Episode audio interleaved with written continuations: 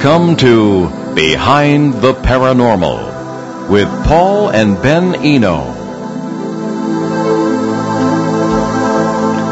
If ghosts aren't remnants of the dead, what are they? Could vampires really exist? Can ghosts write books? Hey there, and welcome to the 511th edition of Behind the Paranormal with Paul and Ben Eno. I'm Ben, and those varied questions came from my co-host and partner in the paranormal, my dad. And this evening we bring you the uh, second of two open line shows, so we begin to catch up on uh, some of our many excellent questions that came in from our listeners. Not our questions, they are your questions that came in to us, and we are just getting around to some of them. We also welcome your phone calls. The number locally is 401-766-1240, and anywhere in the U.S. or Canada, 800-449-1240. So let's get this ball rolling. All right. Now we'll start with a bunch of questions that came in on Facebook. This is from Tony Garrett in Melbourne, Australia. Alrighty, so Tony writes to of us. listeners in Australia for some reason. No, Australia's a fun place, full of fun people. I, I thought so. Uh, okay, so Tony writes to us, um, are uh, curses real or are they in the mind of the beholder? In Australia, the shamans can do a thing called uh, pointing the bone and people have died. Yeah, I heard about that when I was there. Um, well, curses. It's funny because I was in the Travel Channel production, The Curses of New England. I'm not aware of anybody around here who points the bone at anybody, but uh, I, I actually had a conversation. Part of my conversation with an Australian Aboriginal elder in 1979 was on that very subject, curses. And I, I said essentially, you know, you you fellows kind of do that a lot. He said, well, no, we don't really, but it really, he admitted, it really depends on whether someone believes it or not. But of course, most of the people believe it. So, uh, and he also said it's very interesting that the custom of of considering pointing your finger at someone to be impolite is because from time out of mind, shamans pointed their finger at you to put a curse on you. Mm. You know, that's over, an oversimplification, but that was part of it. So that's why it's, according to him, that's why it's impolite to point your finger at people. That's interesting. So yeah, I, you I can, that? I can see that. I can see that being a, a reason for it. It's like why um, fire is so big in our culture is because we needed it to survive, that sort of thing. It's like people who Yeah. came, who ha- who like were taking care of the fire back in the days of our ancient Neanderthal ancestors. Like they would make the people who were in control of the fire the uh, the uh, leaders of the tribe or whatever. Really? All right. Well, Some, something I like that. I, I may be I may be butchering that completely, but I just remember, I don't know why that popped into my well, it head. certainly was important. Yeah. Some of the fires that we've had in the, some of these old New England towns, though, where everything's made of wood, have not been pleasant experiences, of course. No. All right. Well, in any case, curses. Um, I tend to think it is more in the eye of the beholder, as as uh, Tony writes. Um, what power do these things have? It's kind of the reverse of, I suppose, objects that do positive things or help you do positive things.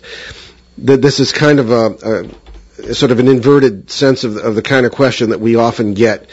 Um, if you have holy water or if you have a cross, will you be safer in paranormal situations? Okay. And the answer very often is yes, but you really need to have the faith that goes with it. I mean, Jesus did all these miracles, but he didn't force it on people. He said, your faith has made you well, or whatever the case may have been. So you participate in that. Everything that has to do with uh, the paranormal requires your participation if you're going to experience in it in some way. So I think that um, if you believe it, it's more, most likely to happen. I think that the that the belief in curses and this kind of thing is deep within us. Maybe it's even in our DNA in some way, because uh, everyone, even the most, uh, I suppose, rational, so quote unquote, people whom I know, will say that you know they they kind of get a twinge of something, a little bit nervousness when someone um, is really negative or says a very negative thing to them. That kind of business. So, Yeah. um, have you run into any of that? Because you've done, done a little bit of uh, shamanic research and training and stuff like that. Well, the, ever- that ever come up? No, surprisingly. Well, good, I suppose. You know, any kind of negativity. There is, yeah, there I, is a, I'd stay away from that stuff. well, there is a strong belief, and I think it's a legitimate one that if you bring in negativity like that, it will be sort of returned to you. It kind of boomerangs. Oh. I suppose to stick with the Australian theme, it kind of boomerangs on you. Ah, The- the negative, Now we uh, just need to make a kangaroo pun and we're all set. All right, I'm working on it. Uh, we would we could bounce right into that, I suppose. Ah, did you? So, uh, but I think that uh, it is largely in the uh, a matter of uh, of your own faith, even in the negative, that kind of thing. Uh, there are real negative things out there. There is real evil, which Well, I is as a kid, you told me like never to do stupid things or it'll come back to you at, at some point. Oh, did I? Well, I was right. I think. Yeah. Yeah. All right. Okay. So I think that is pretty much in the eye of the beholder, but, th- but that doesn't mean that you should Discount expose it. yourself to these things or to Right. discount them, because there's always something beyond yourself, Right. really. And if parasites are involved, uh, that takes some caution. Parasites being the entities we always talk about as, uh, I suppose, what is uh, commonly known in folklore as demonic. Beings or things of this kind there do seem to be life you. forms that do feed upon negative stuff i don't think they're you know, servants of the devil in that sense. Uh, theologically, that's that's how we make ourselves understand them. Uh, but uh, th- nevertheless, it is it is a real real problem. So yeah, I think uh, th- that's a good question, Tony. Thank you for asking it. And I think um, eh, beware of it, but I don't think that they uh, you have no control over it. You, I think that, that that's the thing. All these paranormal situations, you have a certain amount of control. Don't let it control you. All right, here's one from uh, Helena Marquez. Doesn't say where she's from. Alrighty, so uh. Helena writes to us. I just read your book, Turning Home, and I see your point, but if ancient people always associate the intruders or visitors that mess with us as sky people, how could they come from other times and places in the multiverse? I think I can see what Helen is, Helena or Helen is getting at here.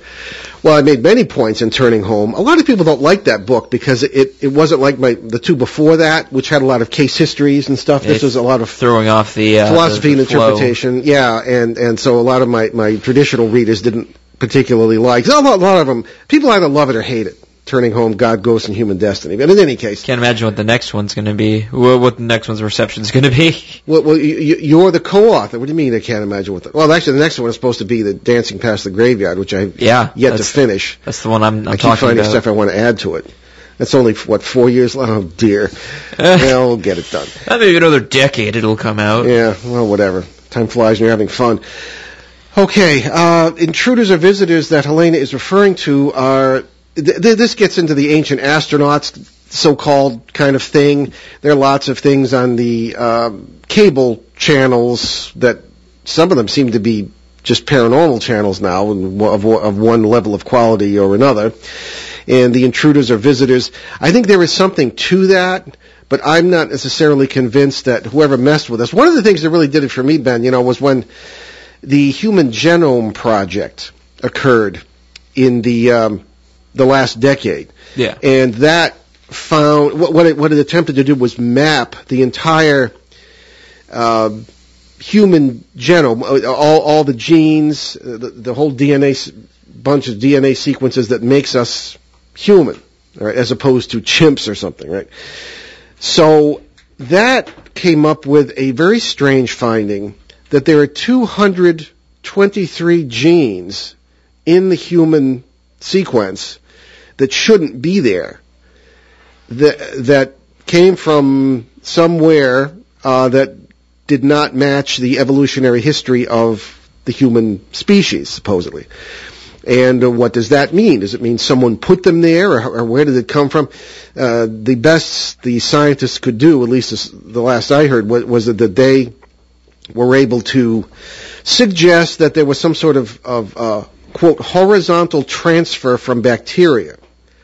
Now, what that may mean, I have no idea. I'm no biologist, but for heaven's sake, I mean, like, uh, what's it called? Like that space dust that we our planet travels through. Like, Well, yeah, that, that's the panspermia theory that was advanced by someone I greatly admired, Sir Fred Hoyle, the great British astronomer. And he suggested that, as we've said on the show before, that life is not the exception in the universe. It is not a rarity. It is the rule. Right. Many, many different kinds of life. The kind of, of things we believe we run into in paranormal research in different cases that are not human and are still around. So that th- that's something that occurred to me as far as the, these intruders or visitors were concerned. I think there was some kind of intrusion, or probably uh, many kinds, from what we often think of as parallel worlds. This is postulated in quantum physics, the fringe areas of physics, where the math seems to indicate beyond a doubt that we are conscious of just one manifestation of reality, and that there are many parallel ones right next to us, and in which all possibilities occur. That this is what many physicists believe. Now, this is how they interpret the science. It's really weird, and it's kind of scary. It's not very scary, but that's apparently the way it is, and we believe this explains the paranormal. So what we're getting at here, Helena, is that these intruders or visitors that I talk about in the book Turning Home were, I think, of two kinds. Early on, there were, I think, parasitical influences. Enti- these entities seem to they're they're not human. They're not they're not demons in any classical sense. I've run into them in poltergeist cases on a number of occasions. Ben and I have run into them on, on a number of occasions, Yeah. working together. We believe they are simply life forms who have access to a number of different parallel worlds, crazy as it sounds, and they seem to live, if you want to say, between worlds. They seem to have, uh, I've seen them working in several worlds at the same time, almost like you might think of an octopus reaching into a number of different, uh, whatever, spaces. Well, her question was not what is it, but how. Okay. Oh, okay. Well, if these are, uh, it's, okay, alright, well, well, let's shift gears here. Whoever these intruders or visitors were who influenced us, who were not parasites, I believe there were some human intrusions by accident or design. But she's saying if they came from the sky and landed, Well, I don't think it's, it's that they were necessarily ancient space travelers. They might have been, but what what kind of was the giveaway for me was that was that you've got DNA work apparently going on. There seems to have been, and this is from the ancient documents, not just Genesis. If you read it in the original Hebrew, uh, also uh, several other documents from the uh, Akkadians, uh, Babylonians, Sumerians uh, that were contemporary with Genesis. They talk about really agricultural experiments and really genetic experiments, experiments with DNA, taking saliva and blood from one of these travelers and using it to manipulate the native population. Uh, apparently to turn them into some kind of workers. I mean, weird as this sounds, this is what it says. So what we're talking about here is, uh, if these are alien visitors, you would have to have very, very similar DNA to theirs in order for them to manipulate it. Now, of course, we're talking about there is gene splitting now, and, and th- things that like this can be manipulated, but it, it can be difficult to conceive on the face of it that these would not be humans themselves. And whether humans live on other planets is another is, is a big open question. I mean, I, I tend to rather doubt it. I mean, aliens would be alien, I would think. So that's why my suspicion is that they came from the sky, sure, but in aircraft, perhaps, I mean, not that's like necessarily saying- in spaceships. well, that's like saying if somebody comes from like Atlanta to like Woonsocket or whatever, and they flew here, then it's like, well, how do we know they're from Atlanta? Well, particularly because there's no airport in Woonsocket. Right. Well, Right. The, the the point be, the point being is that just because they came from the sky doesn't mean that they Came from have, outer space. Right. Right. Uh, because what, wh- when you see, and, and again, you know, where do I get this? Well, you're looking back on a number of cases that I have in my files about people who disappeared. Sometimes with their cars, sometimes, of course, we're all familiar perhaps with the, the so-called Bermuda Triangle and the phenomena that allegedly occur there. There have uh, indeed been many disappearances regardless of the cause. But it is possible that these, we always say these, these multiversal boundaries do cross at times. They overlap these worlds and you can see perhaps creatures you're not used to seeing in this world and all this stuff can happen. It's, it, it is, uh, it seems chaotic, but it does seem to be a rather elegant system. So in the same way, groups of people with their equipment might vanish and have. Where did they go? Uh, if they were not lost or crashed or end up at the bottom of the ocean, it is possible that they could have crossed one of these world boundaries, and I think that that's what I'm talking about in that book, Right. uh, based on the question that Helen is asking. So they aren't necessarily aliens from other planets. Could be, but I rather doubt it. I think they're us, perhaps from uh, another time or place in the multiverse, another place that might e- not even exist in our particular consciousness stream. And uh, whoever it was seems to have had, uh, I mean, the, the ancient documents talk about them flying around in craft, uh, visiting each other. They became the gods of various cities. The cities were named after them. Uh, they were it's all in Turning Home, God, Ghost, and Human Destiny, which is available on Amazon.com if you want to buy it. But anyway, that's uh, it's they're not new ideas, but I tend to think that they uh, they were not from necessarily other planets. But again, who knows? All right. Long answer to a short question. Sorry about that. This is from Marie in Attleboro, Massachusetts. Alrighty, so Marie writes to us, I've always been interested in UFOs and wanted to get uh, to the UFO conference in October to meet you, but I could not. One of the biggest mysteries to me is the idea that a crowd of people could can be in the same place, but some see the UFO and some do not. Have you seen that, and what is it about? I also think people should pay more attention to your idea that aliens could be parasites and uh, parasites could be aliens. I think um, I had an experience like that. Hmm. Okay. Uh, first of all, the conference that uh, Marie refers to was the first New England UFO conference in Leominster, Massachusetts in October, organized brilliantly by our good friend Steve Fermani, and you'll be hearing more about the uh, the, uh, the next one in 2014 as soon as we have information on that. Ben and I usually are there in one uh, form or another, uh, doing something of interest, and uh, To Great, a lot answer her question, to answer her question, uh, all right. Well, okay. Th- This is one. This is a question I've always I've always had too, uh, Marie. People often will stand. They'll be in a group, and uh, I'm thinking of several cases. One or two in Connecticut, uh, and a number of, uh, of, of cases in South America where pe- uh, groups of people have been talking about uh, seeing UFOs, and people in the same group will not see the UFO. well, you know it's a little fun thing about that? To, sorry to cut you off. No, yes, right. Um, there was an interesting um, scientific conclusion that came to a human vision. It turns out that we all have selective sight, where our brain sort of picks and chooses what it wants to see. Hmm. So it's like how people can hide in plain sight and stuff like that because the person who is pursuing them, their brain is picking and choosing what they want to see. So your brain picks and chooses what it wants to see all they want, which is why um, I have I have trouble reading out loud because my brain picks and chooses what it wants to read. Well, to build a little bit upon that, we when we we we are um, our instincts are geared to to seeing and sensing danger. So we're going to see things. The first things we're going to see are things that might be a danger to us. right. And something from the unknown, a large craft or whatever these things may be in any case. I would think that that would be one of the first things you'd see. The thought on this, such as it is, is that these things are piloted craft by somebody, or perhaps even living things themselves, that have some way of manifesting across world boundaries that are apparent to some people and not to others. Right. Because some people are sensitive to that and not to others. But but I don't know if that's good enough. Well, Um, how do you think that might work? Because there are so many examples of, of these groups seeing things. I mean, short of what, we used to call, uh, uh, what was it, the group hysteria, or Well, I wouldn't say it's group hysteria. I, I That's an old don't even know if I'd call it. in psychology. Well, I don't, I don't know if it would even be like schizophrenia or whatever. Because if it's a group of people, I mean that sort of lends credence to um, the experience. But I'm going to stick with uh, what I was mentioning earlier, in that the brain picks and chooses what it wants to see. Yeah, perhaps. Yeah. I'm gonna stick. I'm gonna stick with that. Or you could go the really weird route and say um, that the UFO reveals itself to different people. I, I mean, Yeah. I'm I'm not really sure. Honestly, I'm not well versed enough to give a concrete explanation or whatever.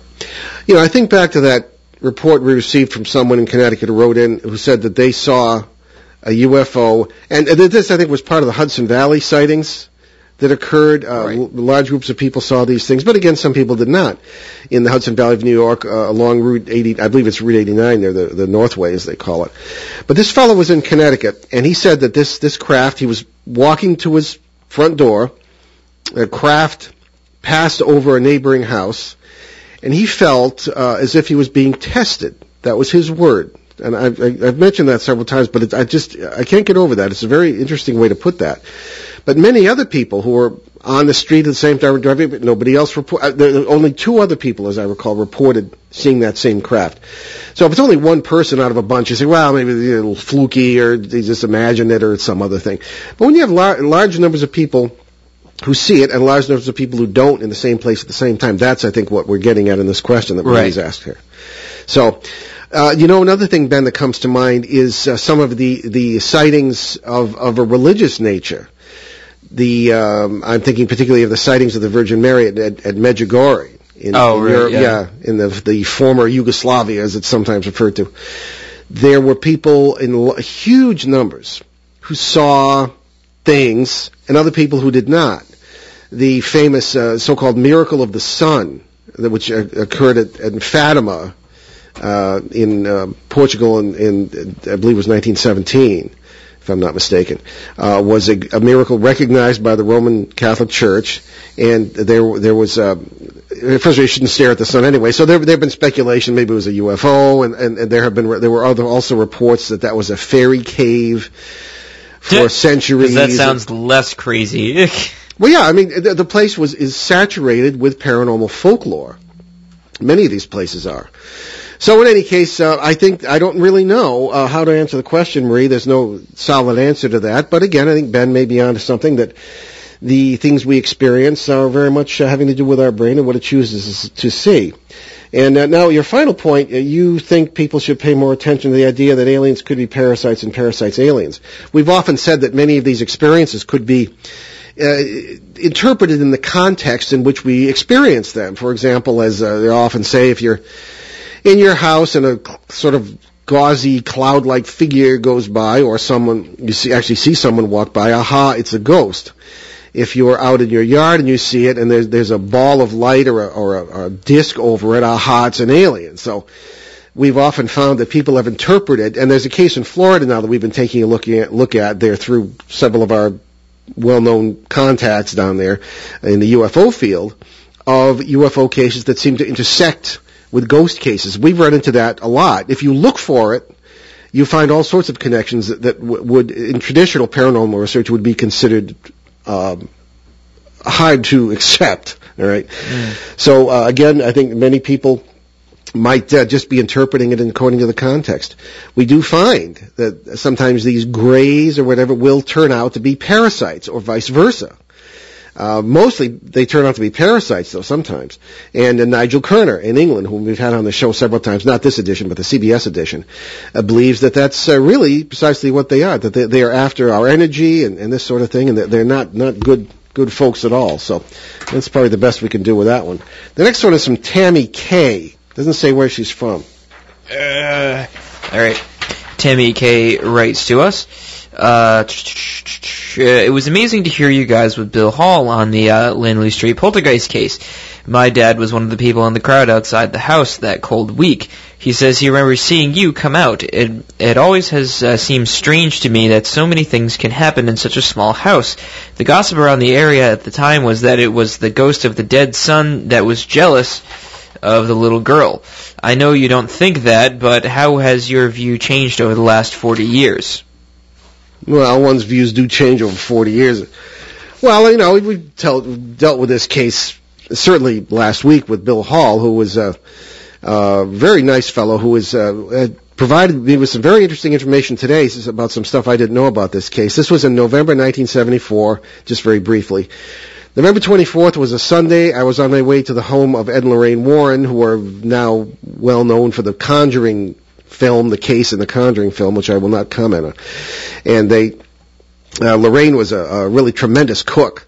And I couldn't wait to get down. We were going to have dinner and uh, have a nice visit, but that was not to happen. This case was breaking in Bridgeport, about 10 miles from where they lived, and so I walked right into the middle of that and went down with them and Father William Charbonneau, a priest of the Archdiocese of Hartford at the time. I myself was a seminary student, and the four of us kind of moved in on this and were there for the, the better part of two and a half, three days in this house, and all kinds of amazing poltergeist events occurred, and I began to really rethink many of the ideas that I'd had. It was my first major poltergeist case. I'd been involved since 71, so three years in, the, in paranormal research. And, oh, and it was, it was really a difficult situation for me because nothing made sense. I knew that there were houses where things flew around and supposedly the child, and there was one in the house who'd now be 49 years old, uh, was the center of the phenomena. Thing objects were moving. I, I was hit by things several times, uh, injured in one case. Police and firefighters uh, witnessed this. There were all sorts of police reports on this, and, and Mr. Hall is writing a book about this, uh, and it's I think it's going to be really interesting. Um, as a matter of fact, I'm, I'm one of the few surviving major eyewitnesses, major in the sense of being in the house for several several days and uh, for long periods. So in any case, uh, it was a very small house. Uh, it is it was just a little bungalow, and but you'd be surprised what was going on in there. All the more difficult for the child to have caused these things. That was my my job was to keep an eye on little Marcy uh, for um, uh, to see that she was not doing any of these things herself. Uh, 300 pound refrigerators, things like that. All right, so uh, at this point we're going to take a break, and we'll we'll just we'll finish up the question in, in just a moment. So you're listening to Behind the Paranormal with Paul and Ben Eno on WOON 1240 in New England's beautiful Blackstone River Valley, and we'll be right back. Lou Mandeville here to tell you the only place to get your local high school and college scores, as well as the Pats, Bruins, Celtics, and Sox is on my morning sports reports. And they are right here on ON 1240 Monday through Friday on the Morning Fun Show. Okay, we wanted, of course, to remind you about the charities Ben and I have adopted. Uh, there is, of course, uh, USA Cares, Builders Helping Heroes. This is all dot .org, usacares.org. BuildersHelpingHeroes.org, which is a local Rhode Island charity which has worked with Homes for Our Troops uh, to build a home in Burrillville, Rhode Island for the uh, Dubois family, Kevin Dubois, Corporal Kevin Dubois, U.S. Marines, lost both his legs in Afghanistan, and this house is being especially adapted for him and uh, brand new, built. Uh, the key ceremony will be on the 21st of this month of December on Sherman Road, Sherman Farm Road in Burrillville. Great, great uh, project. A lot of people worked on it. Tremendous uh, charity effort, and uh, they they are a very deserving young couple who are going to receive this house. Also, Canadian Veterans Advocacy. Check that out as well. CanadianVeteransAdvocacy.org. Great charity uh, from our neighbors and, and friends uh, who have been with us in the war on terror in Canada. So check that out as well. Also, the Milk Fund here uh, on locally in Northern Rhode Island. Marvelous charity, an auction here at WOON. Uh, check out uh, onworldwide.com for information. And uh, we are going to be an hour earlier uh, broadcast next week. I will tell, tell you about that at the end of the show in order to accommodate a Milk Fund uh, fundraiser. So there we are. So let's uh, just finish up the uh, note here from Tammy about the Bridgeport poltergeist outbreak of 1974, as I call it, also known as the Lindley Street case. Uh, yeah, I, I, heard at the time that this this ghost thing was was uh, rumored to be the cause. I don't believe that, as Tammy points out. The uh, older couple, I was older, middle aged. I guess to me they were older. I was 21 at the time. yeah, there, there you go. Uh, I must be ancient to you, Ben. uh, so they, they were in their 40s. They had had a son who had uh, who had passed away before uh, in earlier in their lives, and they had adopted uh, Marcy, who was an Iroquois Indian descent, a girl from Canada, and that was uh, naturally people began speculating. Aha, you got stuff going on in the house. Aha, must be a ghost. Therefore, must be the son. You know, this, this is the logic that we use, and I don't believe any of that really at all. Uh, I think these this was a parasite situation uh, from start to finish. Uh, and uh, her final question, I know you do not think that's what it was, but how has your view changed over the over almost 40 years? Well, again, especially the experiences on the uh, the Monday night of the case, uh, the day after we had gotten there, there was uh, I, I would call it an attack by four entities. You could see these gauzy structures, which Mr. Hall says other witnesses have reported as well and they came down. They they attacked the child. I was trying to protect her. I had a physical altercation with one of these things, which kind of threw me for a loop. Not just because it was ultra scary, but because these things seemed to be physical. They didn't seem to be spirits in any sense. And all along, of course, with my seminary background, I was assuming these were demons in this business, and um, that really began to change my thinking. So all you have to do is listen to some of our podcasts of this show, and we make pretty clear what I, what I think. Uh, uh, over the uh, the past 40 years, my opinions have have changed, of course, on that. So there we are. Uh, that's probably the best way I can answer that. But thank you for asking the question, and it's really cool that your, uh, I guess it was your father was was outside the house, and yeah, at the time there were a lot of people gathered around that house. All right, the next one is from Diana Dancero, and it just says Rhode Island. Alrighty, so Diana writes to us, I have found your ideas on ghosts interesting to say the least. Uh, if they are um, not spirits of the dead, why do they act like it? why do they come through mediums and talk about their lives? I think some might be other world people, like you say, but I still think there are spirits of the dead. Uh, Take it away, Ben. well, I mean, no, you take it away. I'll jump in. All right. I need to, I need to develop my thoughts here. Okay. Well, th- th- this is a basic question that we often get, and we, again, w- when paranormal experiences occur, and what is the paranormal? Well, well, that's a misnomer. Paranormal is entirely normal. It is the normal state of the planet, the normal state of, of the universe, which is what? The multiverse. These worlds seem to interact all the time. There is an elegance and an order to it. It doesn't seem like it to us because we have a very narrow point of view. We operate from very narrow framework, very narrow thinking, and we think that what we see is what we get all around us, and it's not. Uh, there, every possibility, as we say, exists out there, all simultaneously. Uh, Einstein began to prove this, and it's now pretty much accepted. There is no past, there is no future. It's all simultaneous, uh, and it all depends on our awareness and our perception. So, uh, the idea of ghosts being spirits of the dead is a problem for me because you can't have death when there's no past. Everything's simultaneous. You, you, you, death is impossible.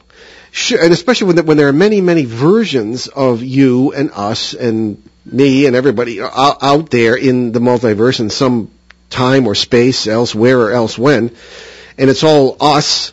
It's all one being you can't really have death. Sure, we go to funerals, we go to cemeteries and bury people, but for heaven's sake, uh, I don't believe in death even for the body, because that body exists in many parallel worlds, and that's why we see people who have died, but then it's not their ghosts, it's them in parallel worlds where they never died. What does it mean to act like a ghost?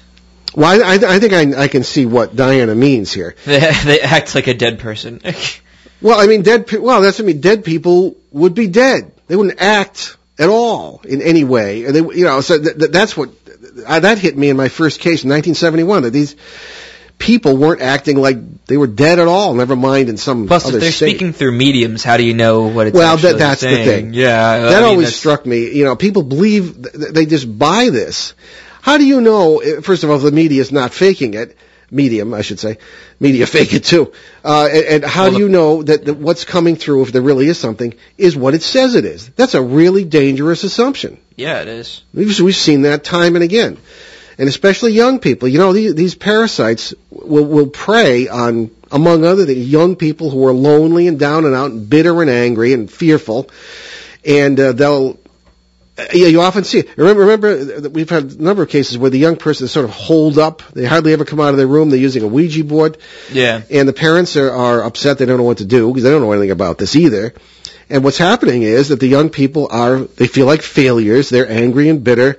But they have this cosmic being or this enlightened guide or whatever you want to call it coming through this board paying attention to them. That's a big deal when you're a young person. And it's unimaginably dangerous. Well, I mean, it's just like weird that it's it's not questioned that it's like, oh hi, I'm your great aunt Gertrude, but some woman could come up to you on the street and be like, hey, I'm your great aunt Gertrude. You're gonna get a lot of money in a few days. Yeah. It's like, oh wow, thanks, that's awesome. Wow, this person just told me that my great aunt, and everyone would just look at you like, why would you why would you believe that? Like, Yeah, you wouldn't believe somebody they walked up to you, but you believe some kind of thing coming through this board, if, if indeed that's or what it is. pers or person or whatever. Yeah. Plus, how do you know the medium's not messing with you? Well, sure. And uh, let me give our numbers again. I never do that. People think we don't welcome callers. We do. Uh, the numbers, of course, locally 401-766-1240 or from anywhere in the U.S. and Canada, 800-449-1240. Station, uh, on the dial 1240. That's how you can remember the number, I guess. So in any case, people are welcome to call in. Uh, all right. So I think that that's, um, so they're, they're acting like they're dead. They're coming through mediums and Ouija boards and saying, well, I'm dead and uh, this is who I was, and I'm your distant ancestor or some kind of thing. And people's people have often uh, the Ouija board seems to be being rehabilitated lately, Ben. At least that. that I mean, well, in the sense that there there seems to be more positive feeling for it than there was were I suppose there was 20 years ago. At least from my perspective, people often write to us and say, "Well, what are you doing talking about the Ouija board? I use it and have no problem with it in this business." I mean, I think the the uh, the icing on that uh, Ouija board cake, so to speak, would be um, I saw a furniture set designed as like a Ouija board where the No where- yeah where the dial thing was like the coffee table and the board Are you itself. serious? Yeah, and the coffee table was the rug underneath and had like love seats, and I was Oh. just like, why? Well, naturally, parasites would encourage this because they can push buttons. They're, uh, they're unfortunately, unlike mosquitoes and other parasites, they are very intelligent. They learn about you, and they, they learn quickly, and they, they push buttons in order to pump anger and fear out of you and annoyance so they can eat. That, that, that's really what it comes down to. That's how they live. yeah, So in any case, I think Ouija boards are, the, are one of the main dinner bells that they that they use. So um, again, maybe uh, is it possible that that someone might actually come through on that? I suppose it is. Someone that is what it says it is, or someone who's you know. But I, I just can't see that that being used. I, as I've often compared it with.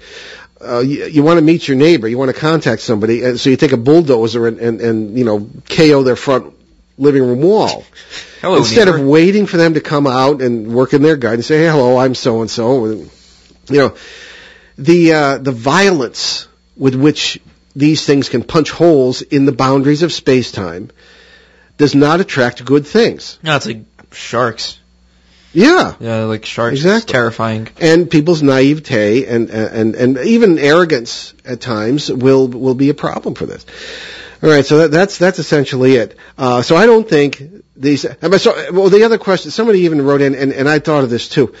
If everything that we can conceive of does exist somewhere in the multiverse, there must be spirits of the dead somewhere in the multiverse, simply because we can conceive of that. All right, Yeah. I accept that, but it's like worlds in which human beings can fly. Uh, physicists will tell you that uh, the, the laws of physics being different from many worlds, in many worlds than they are here, that those worlds would be extremely rare. They would exist, but be extremely rare. I think that's the case with the, the spirits. I think that worlds in which uh, human beings can become spirits, you know, totally incorporeal beings, are there, but they're rare. If and when they would manifest here, I've never seen it. And that's, you know, Yeah, neither have I. 43 years later. So anyway, there we are. On that note, Okay. So, um, why, what else is going on? no, no, nothing. All right. Well, we have uh, one from Liz in Douglas, Massachusetts. Alrighty, so Liz uh, writes to us. I looked through your podcasts, thanks for them and not charging for them. I do not see any shows about vampires. Uh, they are very popular now, and do you plan to do a show on them? What is your thought on vampires, and can they exist? I think we did. No, I don't think we did a specific show on that. I don't think we did a specific show. They come up because I think that, that these parasites we were always Yeah, but talking not, about not are like the, uh, blah, blah, suck your blood vampire. Well, right, Uh, right, right. Yeah, I, yeah. like that. Well, I think the parasites are responsible for the original legends of vampires Oh, yeah. they that's what they do. The uh, the actual vampires themselves, they I think we well a long time ago we, we met because in in my book Faces at the Window there is a chapter on the vampires of of Rhode Island. Uh, because in southern New England, uh, in, and I probably elsewhere too, around I suppose the time of the American Revolution, up to about the 1890s, believe it or not, which is yesterday historically, there were was a belief that in in vampires, and I'm, I'm still trying to figure out where that belief came from. Germany. I don't know. Well, probably Germany, or Eastern Europe, certainly, but it was very much like the beliefs of the uh, Eastern Europeans. And, and now that does not necessarily correspond with the movies and the books that we read about it. No. The actual belief was, and, and it was reflected in New England at least at the time, was that um, a certain uh, people could become vampires through an evil spirit, and they would prey not on just anybody, but on their own relatives. Okay? Now I can see the whole idea of disease spreading through a family as being partially responsible for that legend. But on the other hand, you have reports, sometimes by multiple people, of the dead person appearing by the side of their sister or brother or something um, after the fact. So th- this is this is what's going on, and this is what supposedly occurred in. Uh, well, I'm thinking particularly of, of the Mercy Brown case in Exeter, Rhode Island. Oh yes. You know, and uh, and I first found out about that when I was a reporter down there in the late '70s at the uh, dear old uh, Pawtuxet Valley Daily Times, now the Kent County Daily Times, and I was a writer of history as well, so I would write a lot of features on the history of the area. And around Halloween, I came upon that, And now everybody drags that story out at Halloween. And it was first written about in 1894, I believe, in a, a rather distinguished Providence literary publication, where they were saying that uh, a family in Exeter was considering this remedy for vampires. that They were going to exhume the body, and th- I, I apologize if this is rather vivid, but cut out the heart and Oh, yeah. burn it on a st- and, and the, the stone on which they did that, at, on the advice of a doctor, is can still be seen in that cemetery.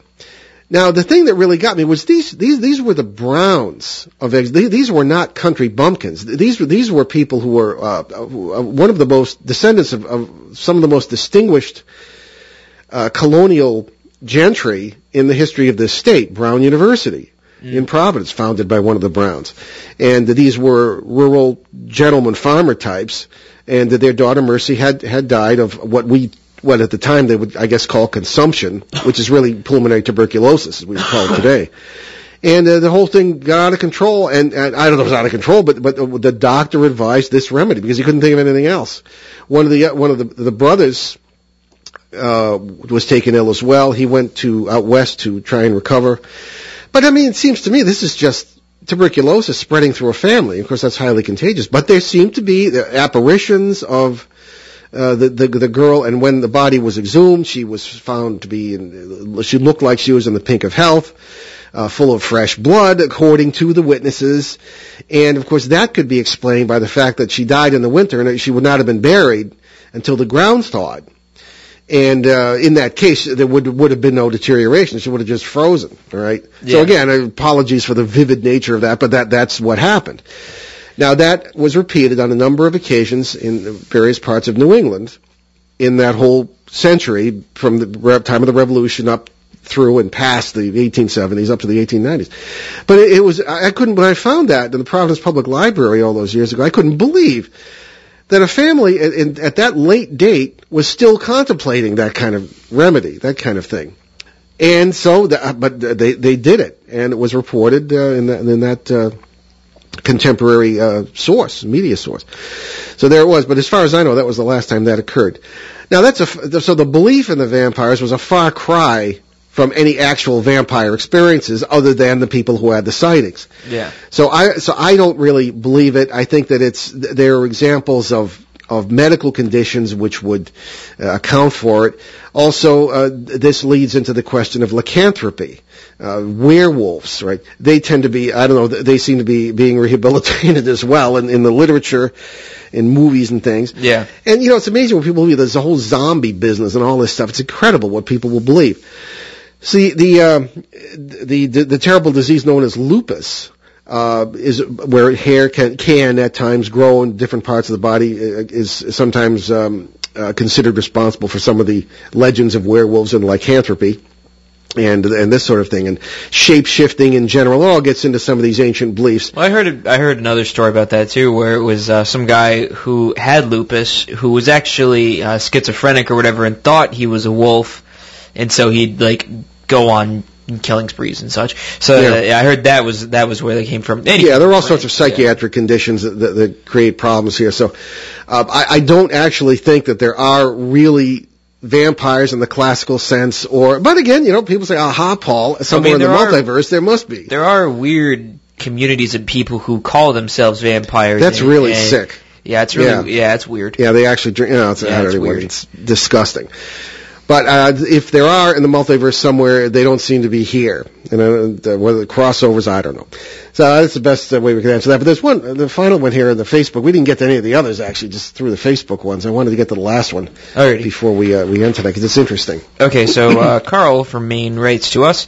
I was just reading about two women who wrote books, and they said they were uh, dictated by the ghost of Mark Twain. Could this be possible? Oh, didn't we have another question like this last night? We had a question like that just last night. Yeah, although it didn't have to do with Mark Twain, it had to do with Charles Dickens.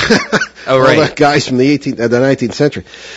Well, I, I um, actually know a little bit about that, Carl. Um, there was a woman named Emily Grant Hutchings. She wrote a book called Jap Herron that she said was dictated to her through a Ouija board by Mark Twain. Believe it or not, you can find the book on Amazon. And it actually says in the title that it was came through a novel written through a Ouija board. Right? Is it any good? I, I I did I looked at it years ago. Uh, it did it didn't really have the style of Mark Twain. It was all right. Yeah, She wrote several other books as well under her own name, but she actually knew Mark Twain, Oh, did right, she? who died in 1910, and he lived in Hartford. oh, matter of fact. right. and he uh, corresponded with her and gave her advice on her writing. Now, I don't know if he gave her enough to write something that supposedly was by him, but uh, he himself would have had some pungent comments about uh, about the, this this this uh, allegation that he was dictating a book through the Ouija board. Because when he did, he seemed to have lost his wit. You can't imagine Mark Twain without his wit. There was another author who, who did not know Twain, uh, Mildred Swanson. Uh, she wrote a diary of her supposed communications again through a Ouija board with Mark Twain, right? And so it wasn't actually a novel dictated by him, but this Emily Grant Hutchings did. So you know, you can always, it's still in print. You can get it and see what you think. Is it possible? Well, sure, it's possible because as we said last night on our CBS edition, people are one real, really one mass mind. There's there's a certain unity among all of us, and in one or another part of the multiverse, you could be and probably are Mark Twain, right? In one form or another, so there can be a sort of a conjunction of minds there because it's really one mind. I mean, that's it's a tough concept, but that's what it seems to be in the that that that realm of um, the physics of consciousness. So sure, you, you could be, I suppose, uh, writing a book that, but then again, you know, uh, it's, it's still you writing it. So I think that there might be, under certain circumstances, a certain legit- legitimacy to this.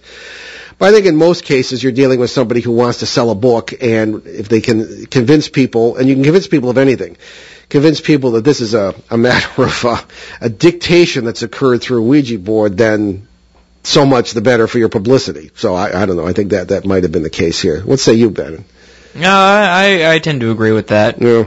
I just feel like it's weird that the Ouija board is involved. Uh, so that's the thing that sort of is making me scratch my head at this. Well, exactly, exactly. And last night, uh, again, it's a very similar question. Uh, people coming up with a, with with uh, books supposedly by Charles Dickens. Uh, there were several that were, I recall, were n- supposedly not written by means of a Ouija board. Uh, one one woman in England said that Charles Dickens simply appeared and dictated the thing to her over the uh, just uh, into her ear. All right. I think it was a rather disconcerting experience. Yeah. The other thing was about Mozart. You know the, uh, that question too, and uh, supposedly pieces of music have been written, uh, supposedly dictated or inspired by Bach or Mozart or some of the other great composers. And the, the example was brought up in the question of uh, a distant cousin of ours, uh, Julia Ward Howe, who woke up uh, earlier than she usually would. It was still dark and just felt compelled to write down the Battle Hymn of the Republic. All right, and she was considered the author of that. So uh, I, there are connections, but whether it's um, you know actually occurred as advertised is, an, is another another question on that. So I, I don't. I don't Yeah, that's an, that's an entirely different kettle of fish. exactly. So I don't. We do have time for another email. Okay, here- a short, a, a shorter one. Here's a relatively short one. This is from Jim A. in Auburn, Massachusetts. Alrighty, so Jim writes to us. Hi guys, your recent show on the nature of evil as illustrated by the Connecticut... Oh, this has to do with the Newtown shootings. This is from last year. Some of these emails go back to the 20, 2009, 2010. I'm sorry. I'm Uh, sorry, Ben. Go This is January of last of this year. So Okay. Uh, anyway, um, uh, evil as illustrated by the Connecticut school attack left me fascinated but depre- uh, fascinated but depressed. I understand your point that people are responsible for their own actions and uh, state of society, but the parasites can exploit that. Uh, you often talk about people and families controlling the influence of parasites in their own lives. Do you see any way that we as a society or species can limit can limit their influence before we destroy ourselves? Well, that's a that's a hard hitting question. Yeah, in the wake of the uh, terrible Newtown school shootings a year ago, we did a show on evil, which very interestingly, the podcast disappeared. And uh, we've never, and we tried to repeat it using the same script at another on another occasion, but uh, I don't know that would- that really disconcerted me in a way that, that we didn't have that show. We um, had, as it happens, a show reporter in that area uh, for several years now, and she has uh, been sending us reports of a lot of things that we have not reported on the air, having to do with that school shooting. Uh, because first of all, we're not a news show, and secondly, I don't like to speculate uh, over much about conspiracies and things of this kind that we really don't get into. I mean, you know, you have to be really careful with that sort of thing. So, in any case, that's uh, that's the incident being referred to as as you can imagine. The idea that uh, people and families can control the influence of parasites, we've discussed that. Do you see any way that we as a society or a species can limit their influence before we destroy ourselves? I think that there are, I don't know how to put this, but there are times when parasites can and have destroyed worlds. That comes from our ancient legends, our ancient scriptures. I'm thinking particularly of Hindu scriptures and other documents that reflect the remote history of our species. I think also that uh, certain people and beings we've run into in the course of paranormal work and, and, that I've run into in the course of paranormal work and uh, was inadvertently communicated with, you know, and, and, whom I believe to be reliable, and indicated the concern, as we have, because these are just neighbors of ours, they're not enlightened masters, and they don't really know any more than we do, except that some are more aware of the parallel worlds than we are, that we have um, a certain amount of um, concern and danger uh, from these parasites because they in uh, they have what apparently the, the, sharks do, such as feeding frenzies at certain times, depending on what the source may be. They're very strange critters. Uh, I, over the years, I've identified maybe nine species of these things, and uh, they are not nice. They will pretend to be I suppose Charles Dickens or whoever, or, they'll pretend to be your Aunt Gertrude, as Ben says, or whoever. And uh, they are not to be believed, and they can be controlled by positive energy, keeping positive feelings in your family, love, faith, good things, humor in a positive sense, and this is what uh, maybe uh, Jim is referring to. Now, I think that as we, if we as a society try to be more positive, that will be a big step forward. Mm-hmm. There are a lot of negative things happening now, nations that really shouldn't have them. I, well, nobody should have nuclear weapons, I guess. You know, and Einstein warned about that, that once the genie's out of the bottle, he probably never going to get back in again before there's a big disaster. You can just imagine just on that front how parasites might be trying to manipulate things. And again, not to be paranoid, not to be conspiracy theorist type people, but these things are worthy of consideration and concern. So, all right. So enough on that unsavory subject, but right. um, keep it positive. That's the thing. All right. Well, that's about all we have time for this evening. Alrighty. So don't forget to visit our show website, behindtheparanormal.com, where you can find over 500 free podcasts of all of our past shows. You can also check out our site at www.newenglandghosts.com, where there are case studies and photos, along with articles by my dad. And find my books on Barnes and uh, such as we referred to tonight, Barnes and Noble Nook, e-reader, and Amazon Kindle, Amazon.com, and the usual places. But if you buy them directly at our show website, behindtheparanormal.com, I will be happy to sign them for you if that gives you any kind of thrill, and you will help us keep all those podcasts free, over 500 of them. Also on our sites, you'll find direct links to the several charities Ben and I have adopted and that we mentioned, including, again, USA Cares and Canadian Veterans Advocacy. Now on our CBS radio edition of the show on Sunday, December 22nd in Boston, Pittsburgh, Detroit, Windsor, and Seattle, Vancouver. We will welcome back. We will, we will have. Um, this script does not have the name. It's. Um, uh, why are you pointing? At me? Oh no, uh, Ed Decker. Ed Becker. Becker. Becker. Ed I'm sorry. Yes. That's embarrassing. There we go. Ed Becker, very well known, best-selling author, who wrote a, wrote the um, a haunting book, which uh, was his own experience and his wife's experience uh, on that, and it was uh, it's going to be quite as interesting because we're going to compare some notes on hauntings we've experienced, so it should be cool. Cool. And uh, next Monday, December 23rd, right here on WOON 1240 and ONWorldwide.com, we will welcome back the great Rosemary Ellen Guiley for a look at Shadow People. And uh, so we are going to leave you this evening with a thought. Wait, wait, wait, wait. We better tell what, people what? That, that the show is going to be at oh, five right, o'clock. Right, right. Yes, yes, not yes. at six. It's only that one time because we're, yes, we're making milk fund. yes, we're making way for uh, Romeo, yeah. Romeo Berthiaume, and uh, a special uh, event for the milk fund. Right. So we'll be, we'll on, be on uh, live at five o'clock rather than six, just for next week, the twenty third. Alrighty. So that is about all the time that we have. I'm Ben Eno. And I'm Paul Eno. Thanks for joining us on our great cosmic journey. See you next time at five o'clock. Return to this radio frequency 167 hours from now for another edition of Behind the Paranormal with Paul and Ben Eno.